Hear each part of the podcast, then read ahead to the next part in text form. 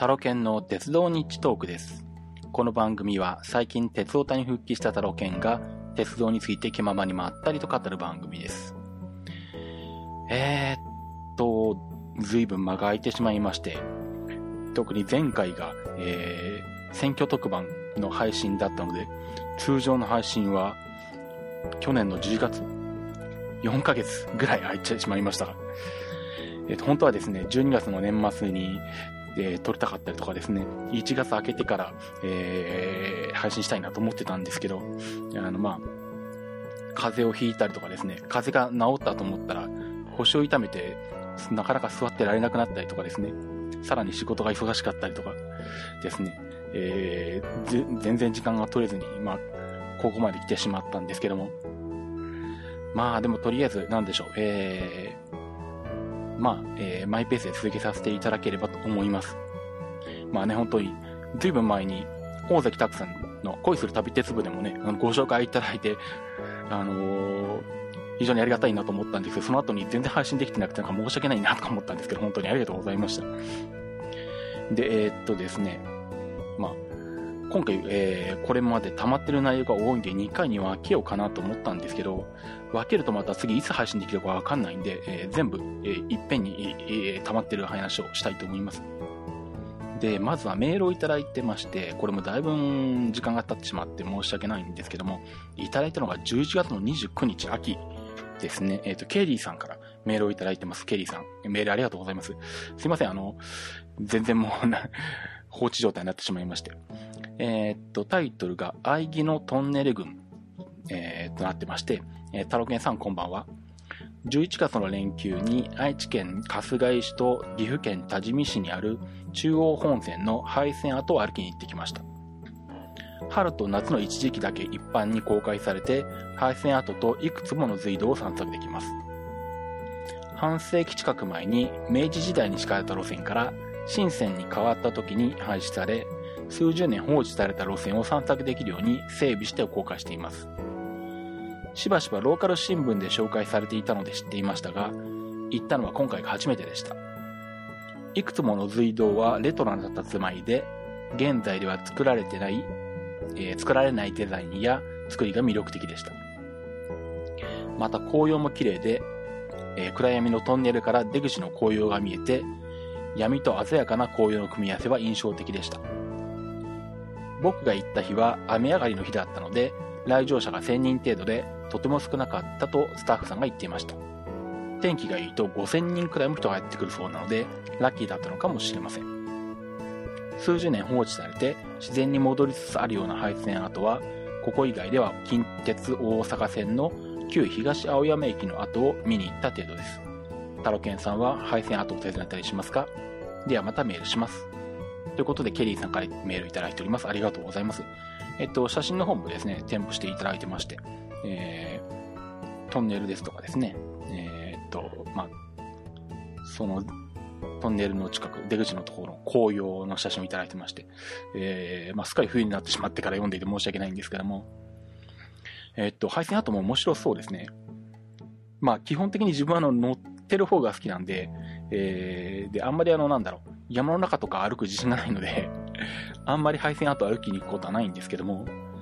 まあでもなんだろう、えっ、と、この辺で言うとなんだ、清水の方に行くと、えーかつての国鉄み、あの、清水高線の配線跡が、さえっ、と、なんだ、サイクリングロードとかになっていたりするんで、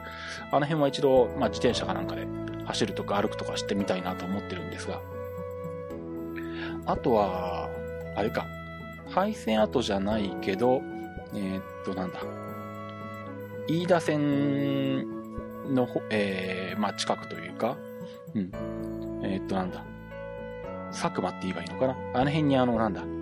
途中まで工事して、えーっと、工事途中で、えー、放置されてる跡があって、それはまあ前に仕事で、えー、中部天竜の方に行った時に、ちょっと寄ってみたりしたことはあるんですけども、配線跡は、そうですね、配線跡を目的に行くことはあんまり今のところはないですね。まあでもなんでしょう。最近秘境駅なんかも面白そうだなと思ってますし、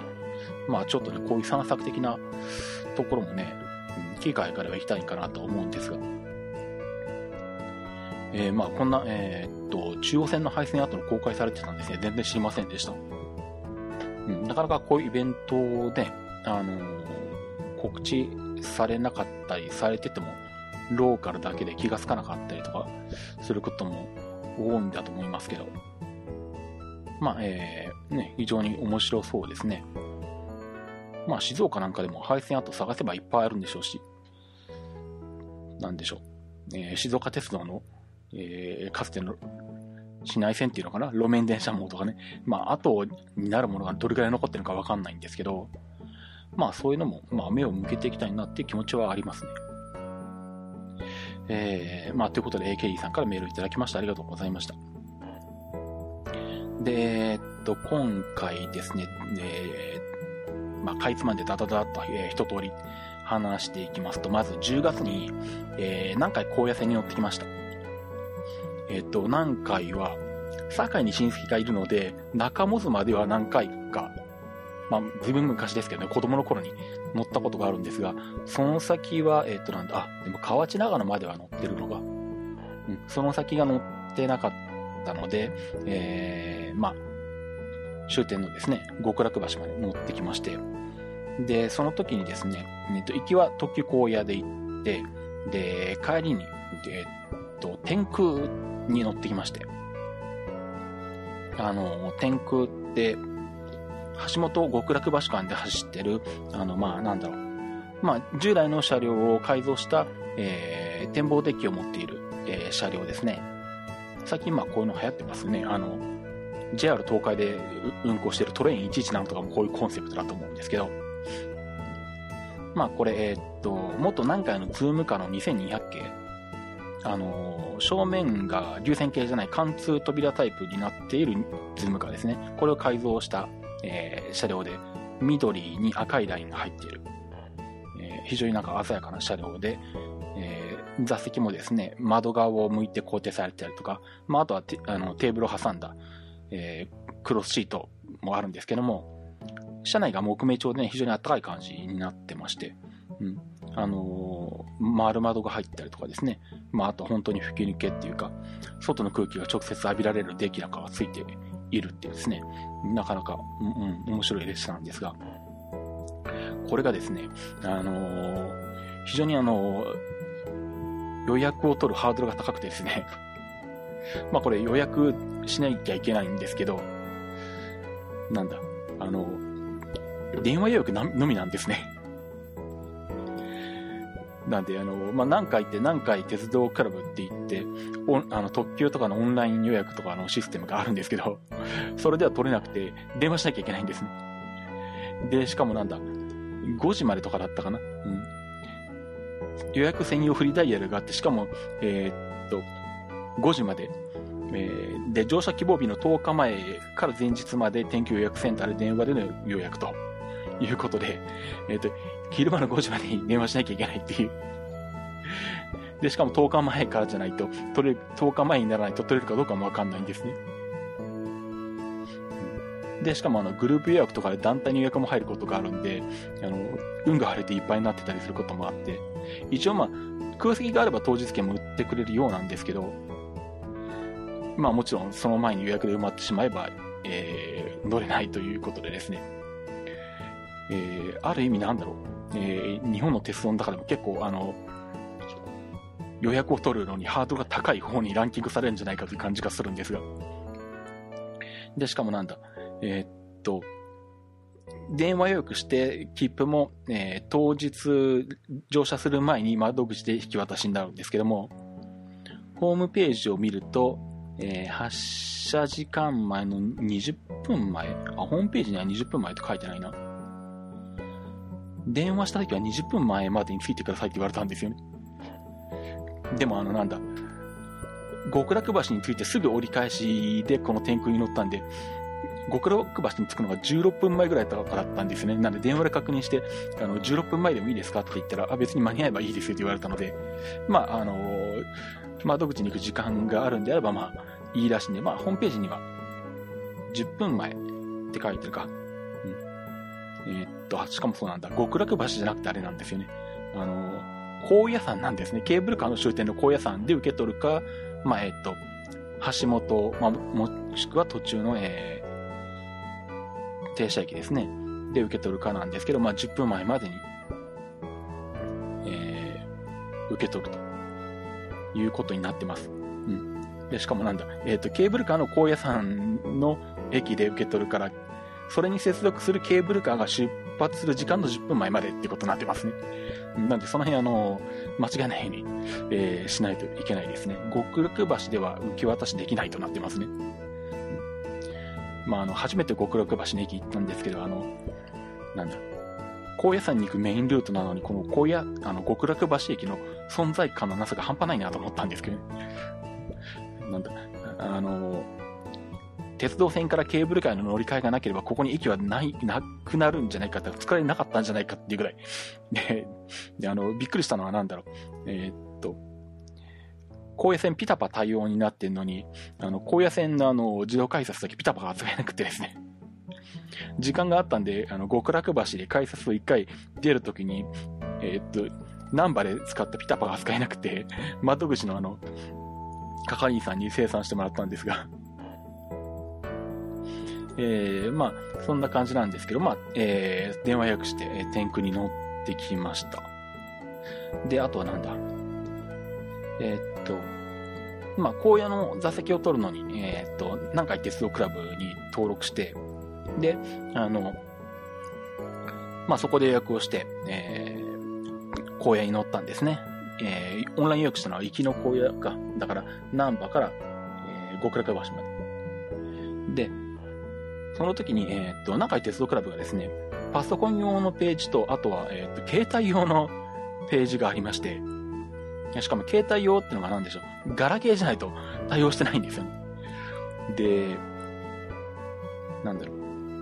携帯だと、えー、切符を発見しないで、まあ、いわゆるチケットレスの状態で、えー、車内で検察が来た時には、携帯の画面を見せればいいよってことがホームページに書いてあるんですけど、その画面は、あれなんですよね。まあ、ガラケー専用なんで、スマホじゃ出せないんですよね。で、これスマホだったらプリントアウトして持ってかなきゃいけないのかとか思ったんですけど、どうもこれも確認したところ、基本的に、えー、っと、発売された席に座っている限りは検察自体がされないということで、えー、っと、実質的にはスマホでも問題ないそうです。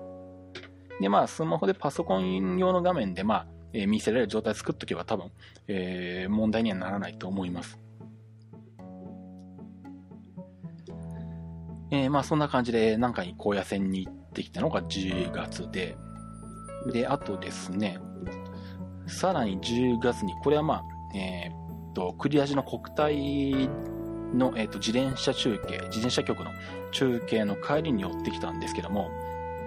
まあこれ、えー、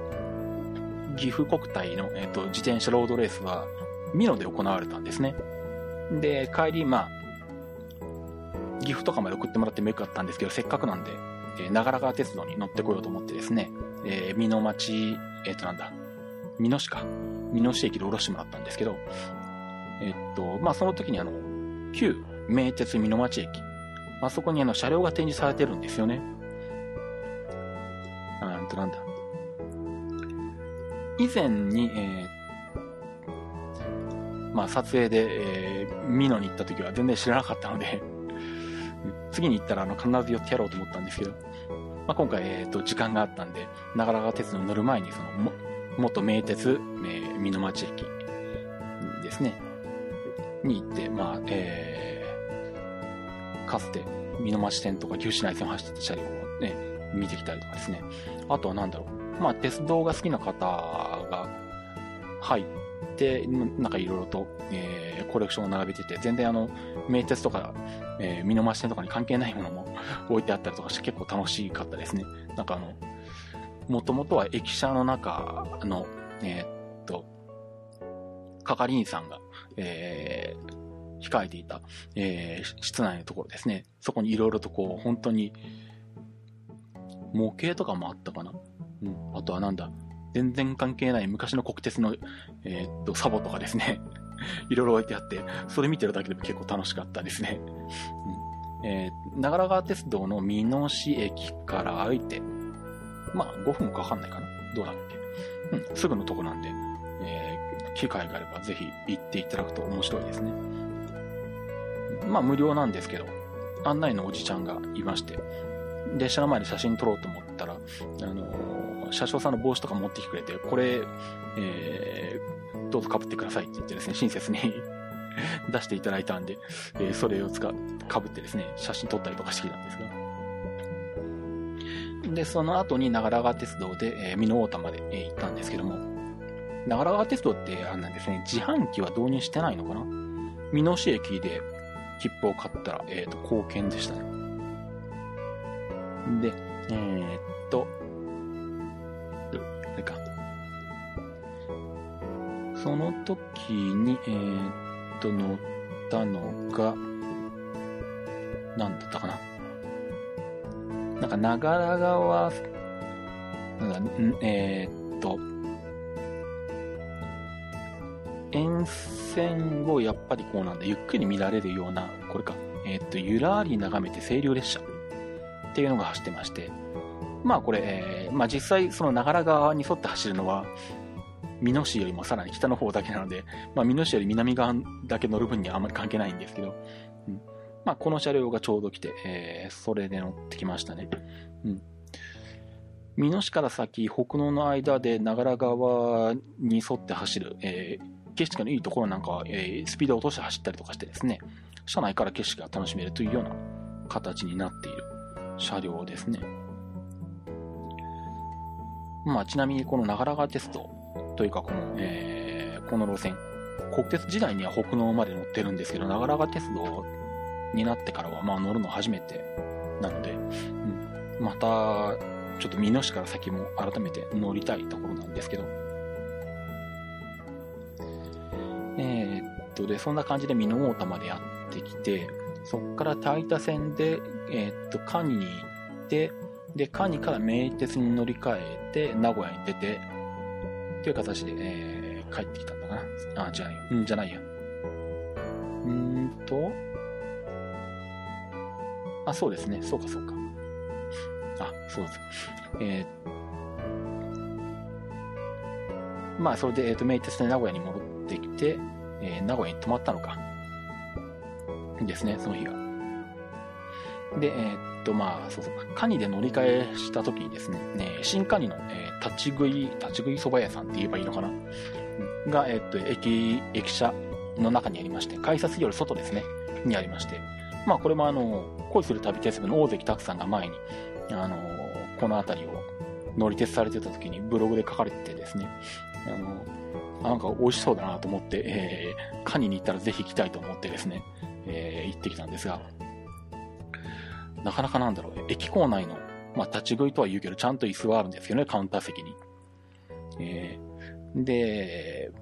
まあ、そういうところだと普通なんだ。基本的なうどんとかそばとか、まあ、ごくごく基本的な、あの、トッピングのものぐらいしかないところが多いんですけど、ここはなんかあの、麺類のバリエーションが非常に多くてですね。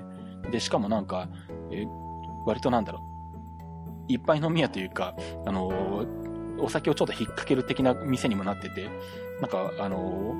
おじさんとおばあさんで一緒にあの、日本酒飲んでたりとかしてですね、ちょっと軽く居酒屋みたいな雰囲気になってて、なかなかちょっと面白かったですね。で、結構まあなんだ、きしめん食べたんだってから、あの、結構美味しかったです。うん。なかなか面白くて、その、えっ、ー、と、立ち食い蕎麦屋さんと、えー、まあ、いわゆるなんだ、売店が併設になっていて、中のカウンターが繋がっていて、あの、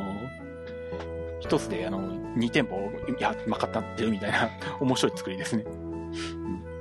なかなか、あの、おすすめで、お酒飲める方、あの、乗り換えの間、ここでお酒飲んでるといいかもしれないです。なっていう感じです。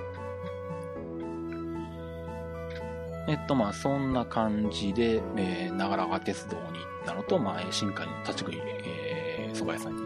に寄ってきたのが、えっ、ー、と、これも10月ですね。で、あとさらにですね、行ったのが、これは11月だったかなえっ、ー、と、明智鉄道に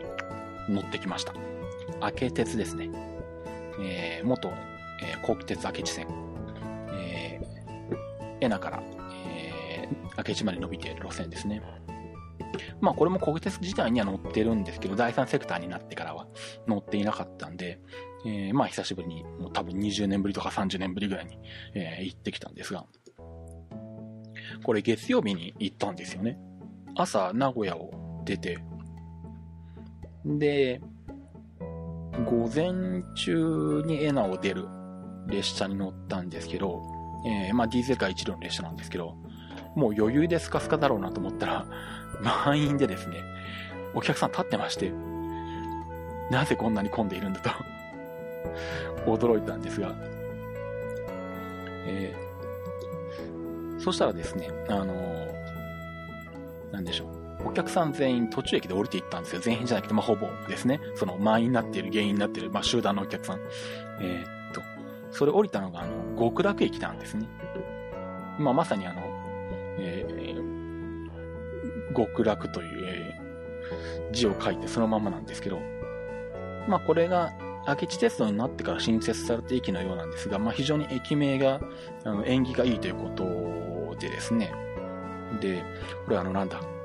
明智鉄道の、えー、親善大使でしたっけ？え、っと、ごめんなさい。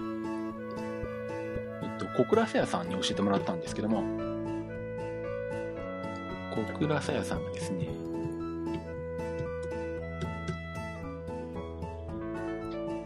えっと、明智鉄道の、えっと、観光大使、えー、をやってらっしゃいまして、で、まあ、たまたま明智鉄道に乗ってて、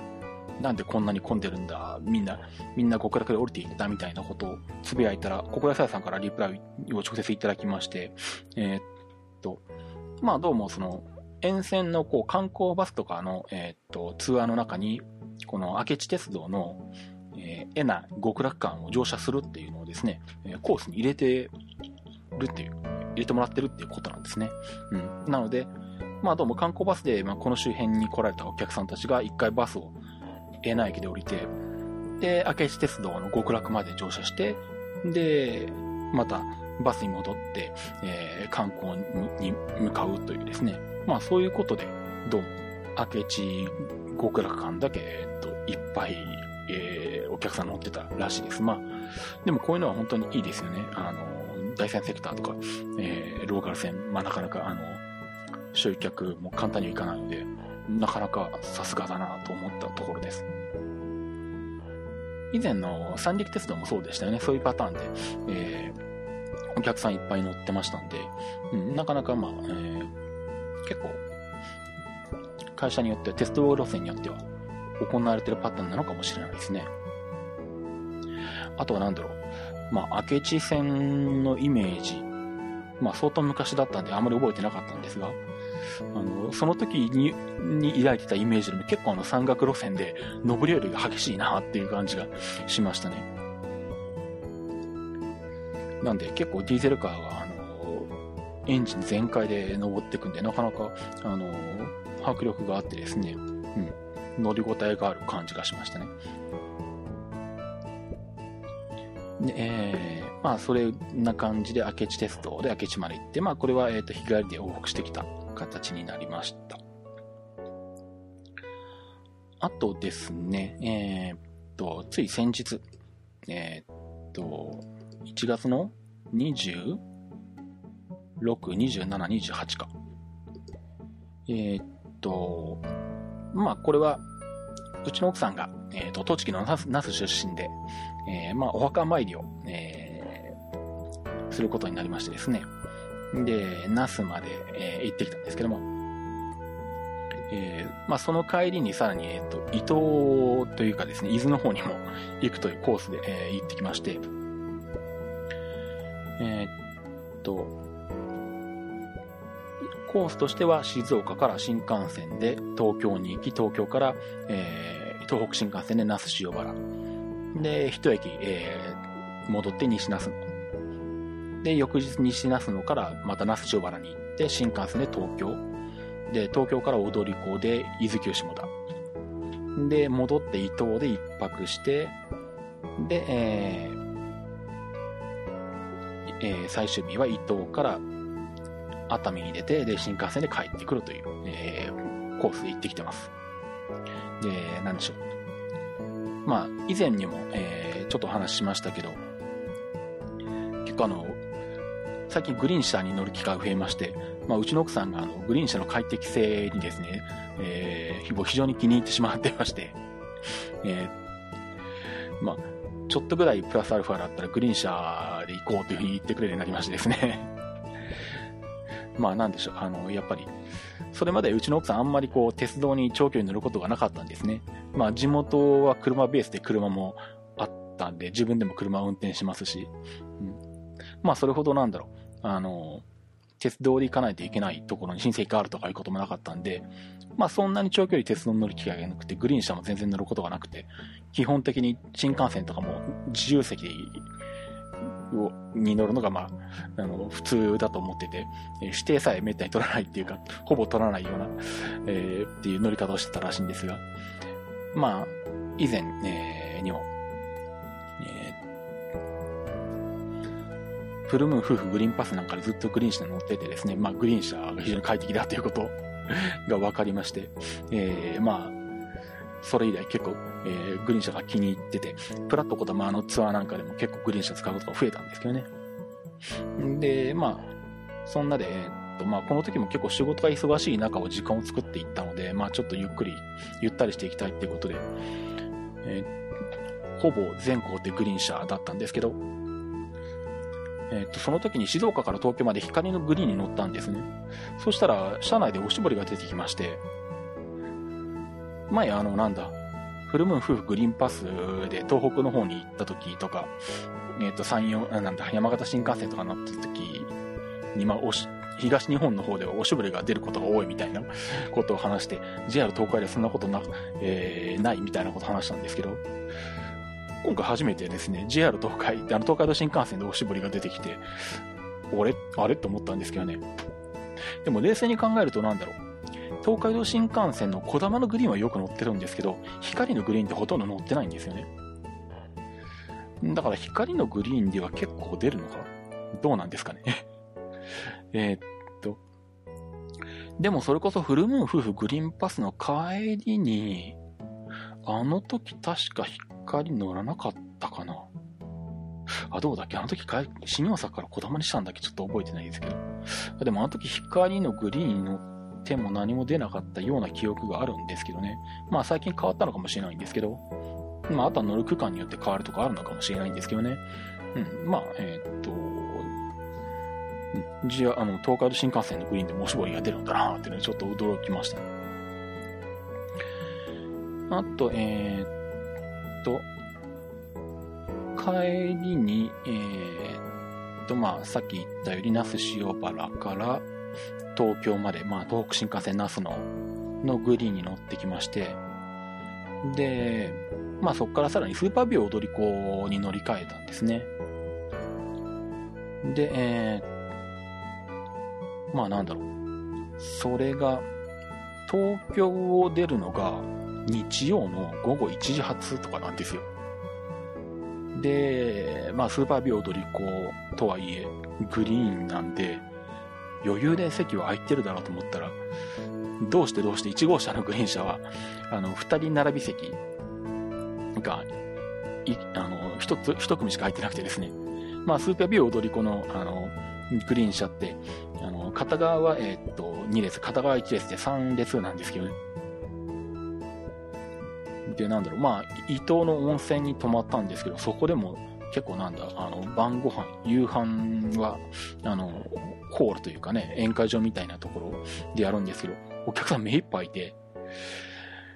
月曜の夜なんで結構空いてるんじゃないかと思ったんですけど、さすが、あのー、やっぱね、東京から手軽に行ける温泉地だからなんだと思うんですけど、日曜の夜でこんなにいっぱい、列車も結構いっぱいで、ホテルもいっぱいってのは、やっぱ伊豆ってのもあの、すごいんだなと思いましたね、改めてうん。まあ、あのー、ね、あんまり静岡県内に、静岡に住んでると伊豆は伊豆でも行けるという感覚があって、あえてなかなかあんまり行ってないんですけど、しかもちゃんと泊まったりとか、ほぼなかったんで、えー、なんか意外に混んでるというか、まあなんだろう。まあやっぱ熱海とか伊豆とか東京から見るとやっぱり本当に手軽でよく行く温泉地なんですかね。なんだ、高い、あの、名古屋から見ると高山ぐらいな感じなんですかね。でも高山でもこんなに混んでない感じはするけどな。まあさすがあの、東京から、えっ、ー、と、至近距離の、え有名温泉地だなと思いましたね。で、まあ、スーパービュー踊り子で伊豆急下田まで行って、まあ、時間がなかったんですぐ折り返しできまして、まあ、えー、折り返しは普通列車で、えー、戻ってきまして。で、伊東に泊まったんですね。えー、っと、で、伊豆急も伊東線も、ね、初めてだったんですけど、伊豆急ってあれなんですね。結構なんだろう。それほど海沿いを走ってないってイメージがあって、そんなに海見えないのかなと思ってたんですけど、イメージしてたよりはよく海が見えて結構、あの、天気も良くて綺麗だったので、あ、なかなか景色がいいなと思ってですね。うん。まあで、まあ、伊豆急下田向かう場合は進行方向左側に乗ると、海が綺麗でいいですね。あとはなんだろ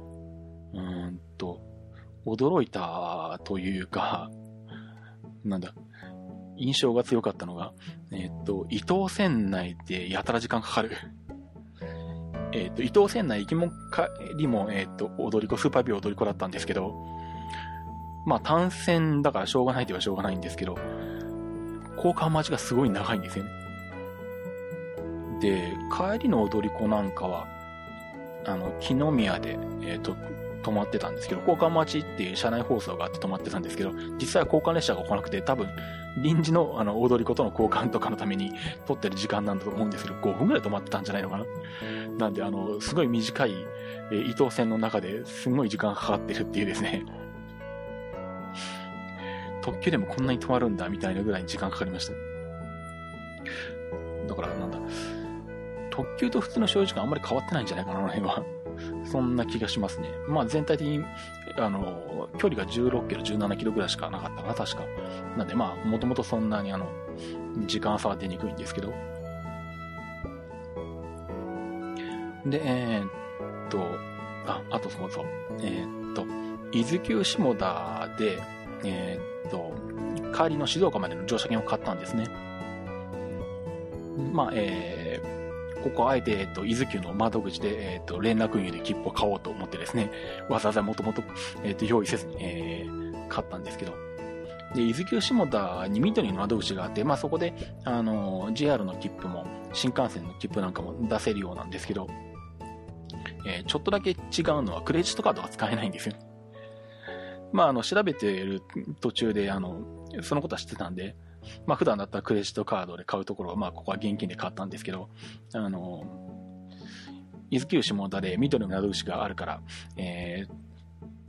と思って、えっ、ー、と、知らずに行ってクレジットカードで買おうと思ったら使えないっていうようなことがですね、えー、起こり得るので、あの、伊豆急下田行かれる方は、あの、現金のご用意を、えー、お願いします。まあ、えっ、ー、と、静岡までの連絡員の、え連絡乗車券は、まあ、ごく普通に、あの、まあ、伊豆急の呪文なんですけど、まあ、マルスで出てきたので、まあ、えー、常備券とかないかなと思ったけど、そんなことはなかったですね。はい。伊豆急はないのかな？後継の類は。はい、それぐらいかな。ということで、切符紙のコーナーに行きたいと思います。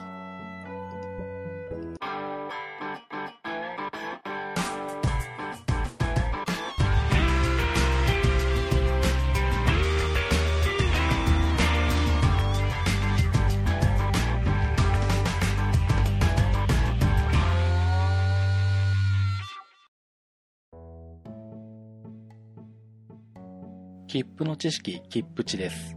このコーナーは切符のルールを知らなかったばかりに損をしてしまうことがないよう、正規の方法でお得に手数に乗っていただくためのコーナーです。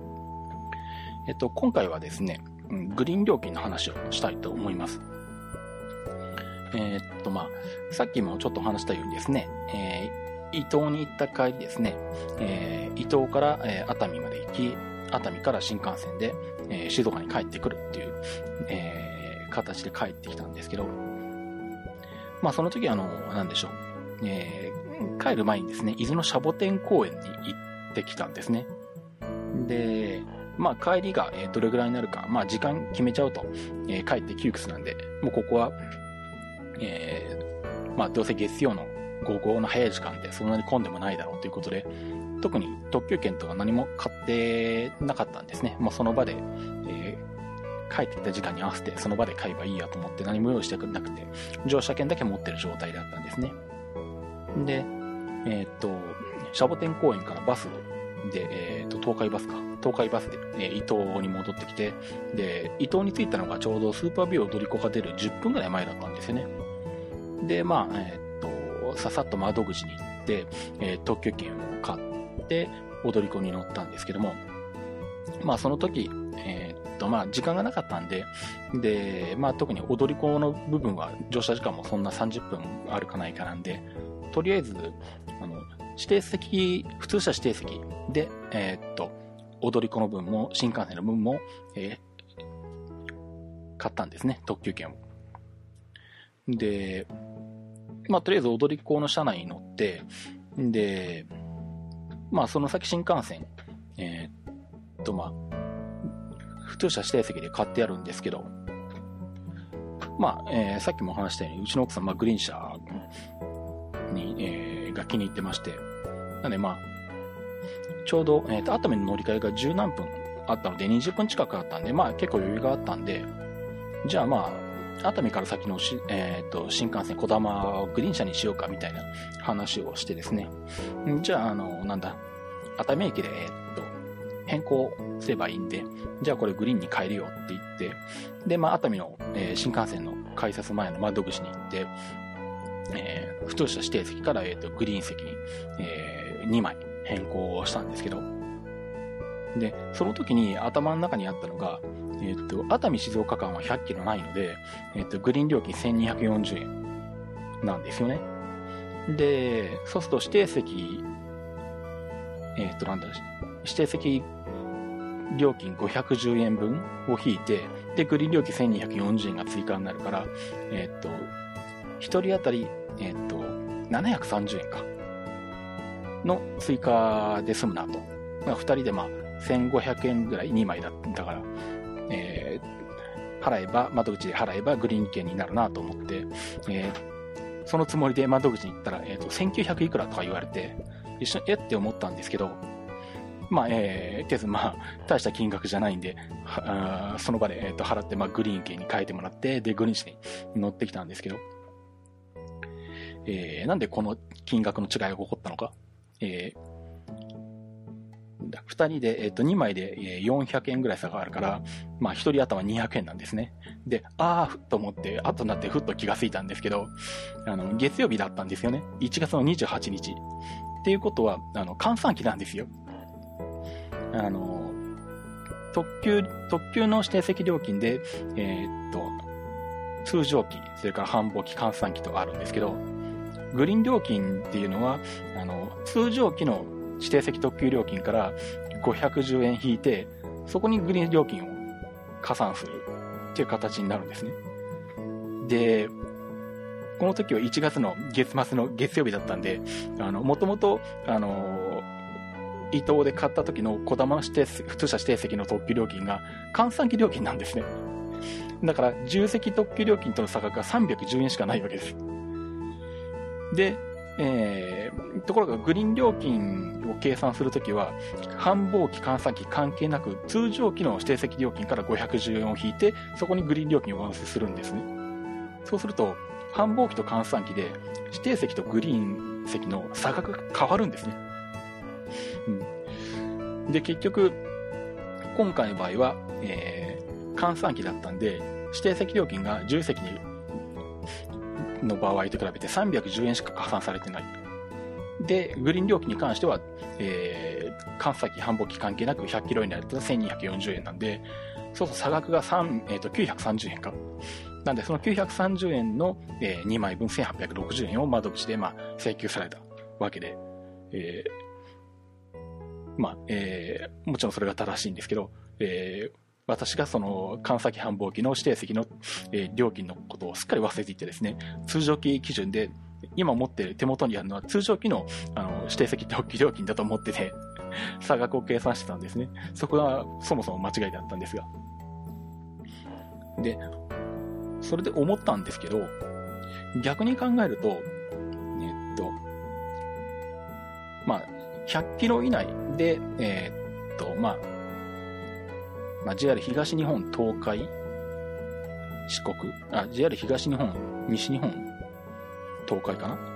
うん。まあ、えっと、JR 北海道とか、えー、っと、九州とかちょっとグリーン料金が変わったりとか、繁忙期換算期の期間も変わったりするんですけど、まあ、えっと、本州で、えー、っと、100キロ以内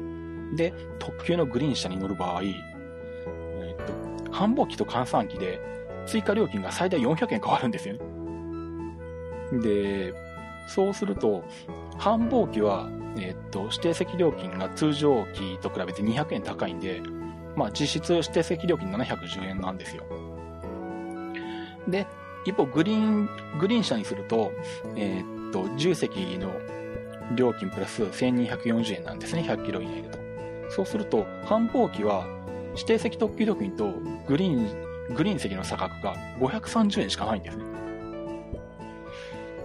で、それに対して換算期の場合は指定席料金が310円で、えー、グリーン車が100キロまでだと1240円なんで、さっき言った通り930円差が出るんですね。なんで、繁忙期と換算期で、指定席とグリーン席の料金差が、えー、安いと530円、高いと930円と。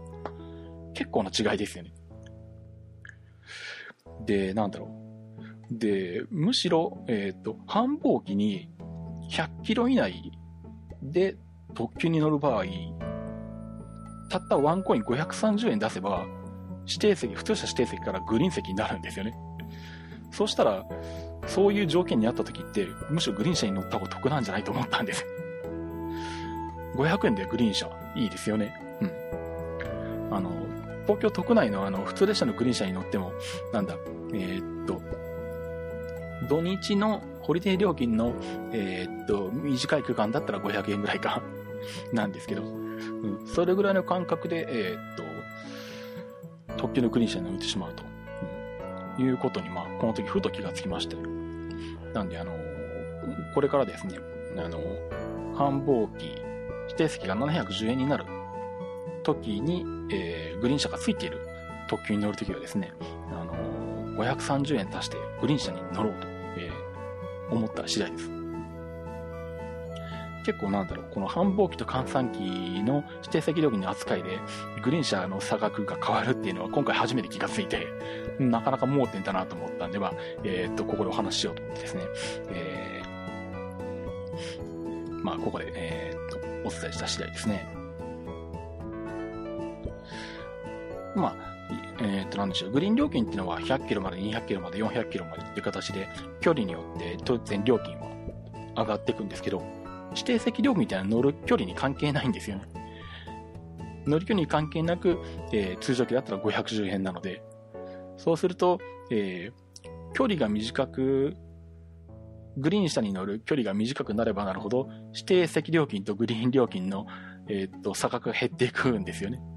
で、プラス、繁忙期と換算期で、えー200えー、最大400円差が、指定席料金に400円差が出るんで、えー、まあ、グリーン料金との、えー、差額もかなり変わると。まあ、530円と930円だと感覚的には倍ぐらい違う感じですね。で、この、プラス530円で、えー、っと、いかに長く乗るかっていうのをですね えー、が頭に浮かびまして、できるだけ、えっ、と、100キロ以内をゆっくり走る特急は何かっていうのを、えー、調べたいなと思ったんですが、えー、すいません、調べる時間がありませんでした。あのー、またそれ調べてから配信しようとすると、あの、いつ配信できるかわかんないんで、あのえー、すいません、皆さん各自調べてください。えもしくは、あの、分かった方教えてください。まあ僕もあの、時間があったらちょっとあの、時刻表パラパラめくって考えてみたいと思うんですが、最近はあの、なんだろう、特にあの、標定速度の遅い、まあ、ローカル特急って言い方も変ですけど、あの、そんなに標定速度が速くない、まあ、単線区間とかの、えーと、特急ってグリーン車がついてないことが多いんで、最初はなんだろう、あの、足が遅い特急って言ったら山陰本線あたりを走ってる特急かなと思ったんですけど、よく考えたらあの辺の特急ってグリーン車ないよなとか思ってですね。そうすると、グリーン車がついていて、で、速度が遅い、標定速度が遅い特急ってどれなんでしょうね。JR 北海道の函館本線あたりの特急かとか思ったんですけど、でもあの辺の特急って結構標定速度そんな遅くない気もするし、どこなんでしょうね。JR 九州ぐらいかな。またちょっとあの、時間があったら調べてみたいと思いますんで、あの、皆さんもあの、よかったら時間のある時に調べていただいてですね、あの、1分でも長く、あの、特急のグリーン席にですね、長く乗る方法ってのはちょっと、あの、考えてみたいと思います。えー、ということで、えー、切符中のコーナーでした。では、エンディングに行きたいと思います。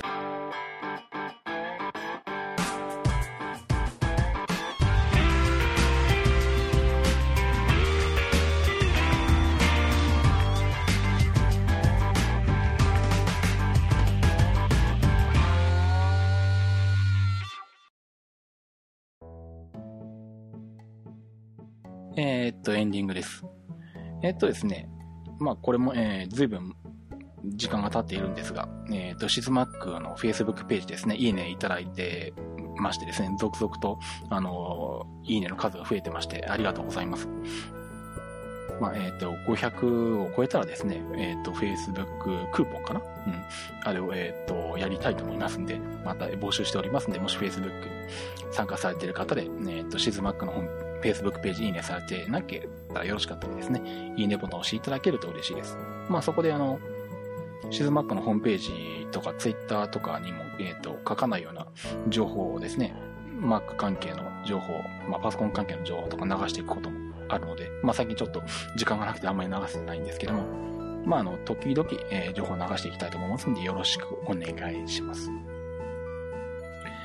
えー、ということで私、タロケンですね、Twitter ーの、えー、アカウントが、アットマークタロケントークになっています。アットマーク TAROKENTALK。